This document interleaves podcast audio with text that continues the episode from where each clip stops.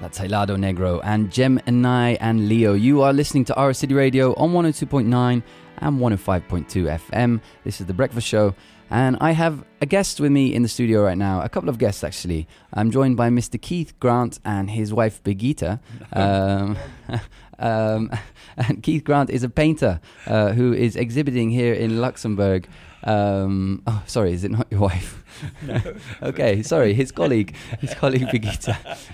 Sorry, sorry, we should have cleared that up before we went to air. Anyway, thank you both of you for joining me today. Keith is a painter that's exhibiting here at Biodiversum in Remerschen. Good morning. Good morning, guys. Good morning. Keith, you studied at the Royal College of Art in the UK, yes. But that was more than 7 decades ago now. You've dedicated your life to painting. Can I just ask you, how did you start painting, and when did you realize that this was what you wanted to dedicate your life to? Well, it started when I was 8 years of age at my first school in a suburb of Liverpool, and I was praised for making a drawing of a crane from the Liverpool docks, and praise in my part of Liverpool was hard to come by, and so that triggered at that moment a desire to be an artist. And as a couple of years later, I met a very inspired teacher who showed me techniques when I was in the art class to enhance or create atmosphere in the work that I was doing, and I still use these techniques today. Great. And what kind of paintings do you paint? What inspires you? What's your main subject matter? I have never wanted to be called a painter, an artist with a capital A, because nature is the main theme of everything that I do. It's not a photographic depiction of landscape, but an expression and interpretation of it, using the voice of paint. And paint has a silent voice. In fact, paintings, works of art, are voices of silence. And I have found a means I'm happy with, which brings me into contact with nature, and it also with all the associated dilemmas we face regarding the environment and regarding the planet at the moment.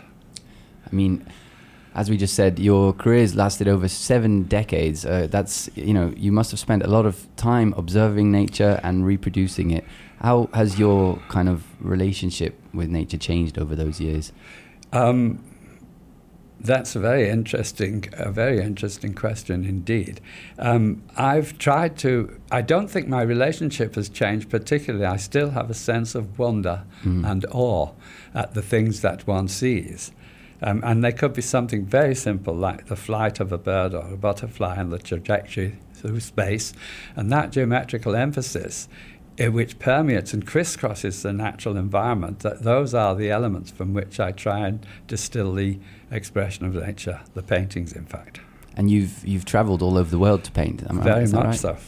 Where have been some of your favourite places? The reason for... I started off as a pastoral painter of English landscape, but always a landscape with its associations to the past.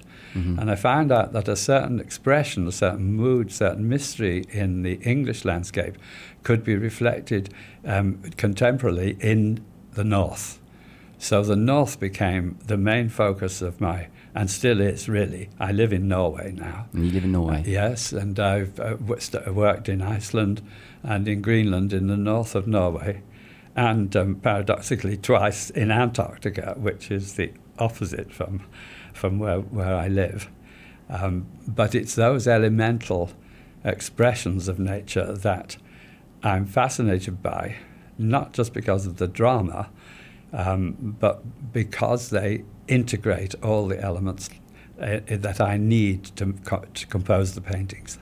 And I've read that more recently you've been working on a series called Autobiographical Paintings from your studio. Yes. Can you tell us about those? Yes, because often the winters can be quite harsh in Norway, and I spend the autumn and spring and summer making drawings, and then I use these drawings But I've been going back through the archive that I have, through the sketchbooks and cases of drawings, and using the very early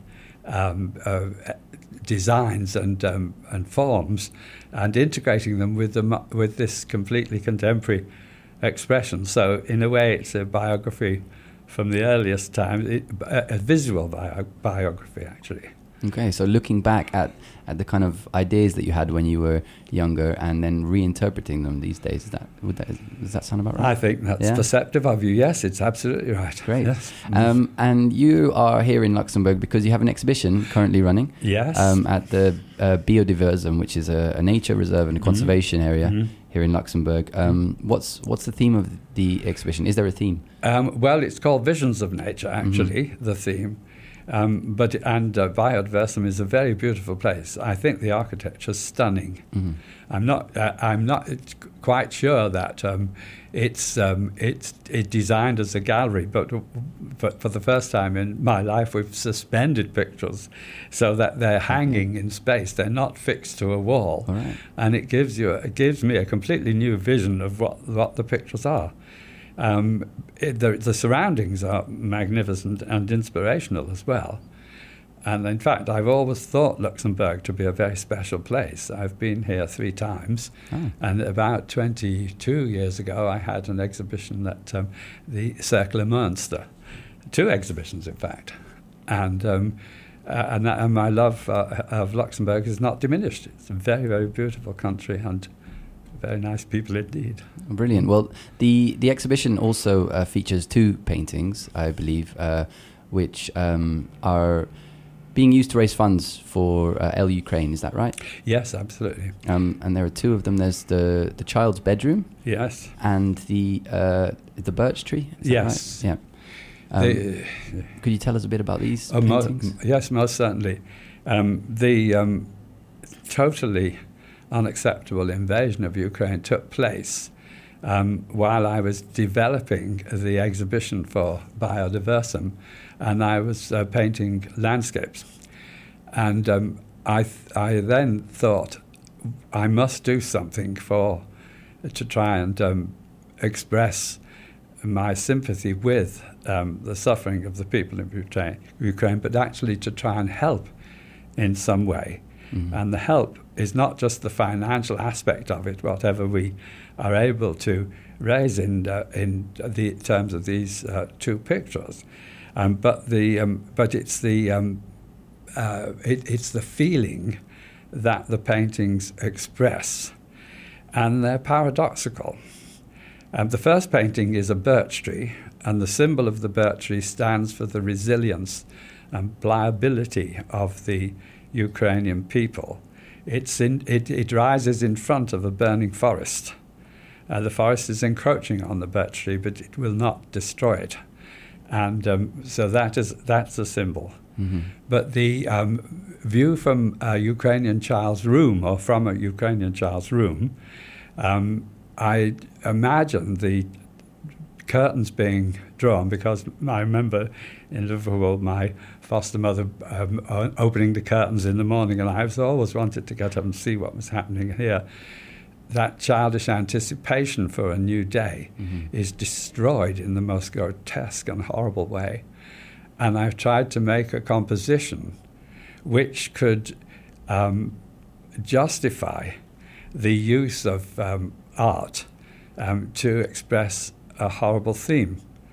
And there's a paradox, because of course when you see ordnance exploding, when you see destruction, there's a hypnotic fascination about it. It has a certain terrible beauty, as the Irish poet Yeats might have said, but you have to transcend that. You have to go beyond that immediate image and get to the human story which is underneath, and that's what I've tried to do. Okay, great. And these paintings are for sale, and the proceeds from the paintings will be donated to Ukraine. Those 2 paintings are going to benefit the Ukrainian, both the cultural centre, which is in the offing. Once the situation calms more and they can concentrate on it, And the other one, yes, a big percentage of that is going to go to the Ukrainian refugee fund. Great. And people can still come see the exhibition. It's when is it open till still? I think another week, isn't it? Another week. Yes. Mm-hmm. Okay. Normal opening times. And it's really beautiful. You should really come and see it. Okay. Brilliant. Well, thank you so much for coming in to talk to us today. I really appreciate your time, and I'm going to make sure to come down and see those paintings, because after meeting you, I really, really want to see your paintings in person. Thank you. Yeah, sorry about the confusion at the beginning there. Not at all. Not at all. Thank you very much. He has a very beautiful wife. Yeah. So. A Norwegian wife. Yes. I'm just here as the organizer of the exhibition.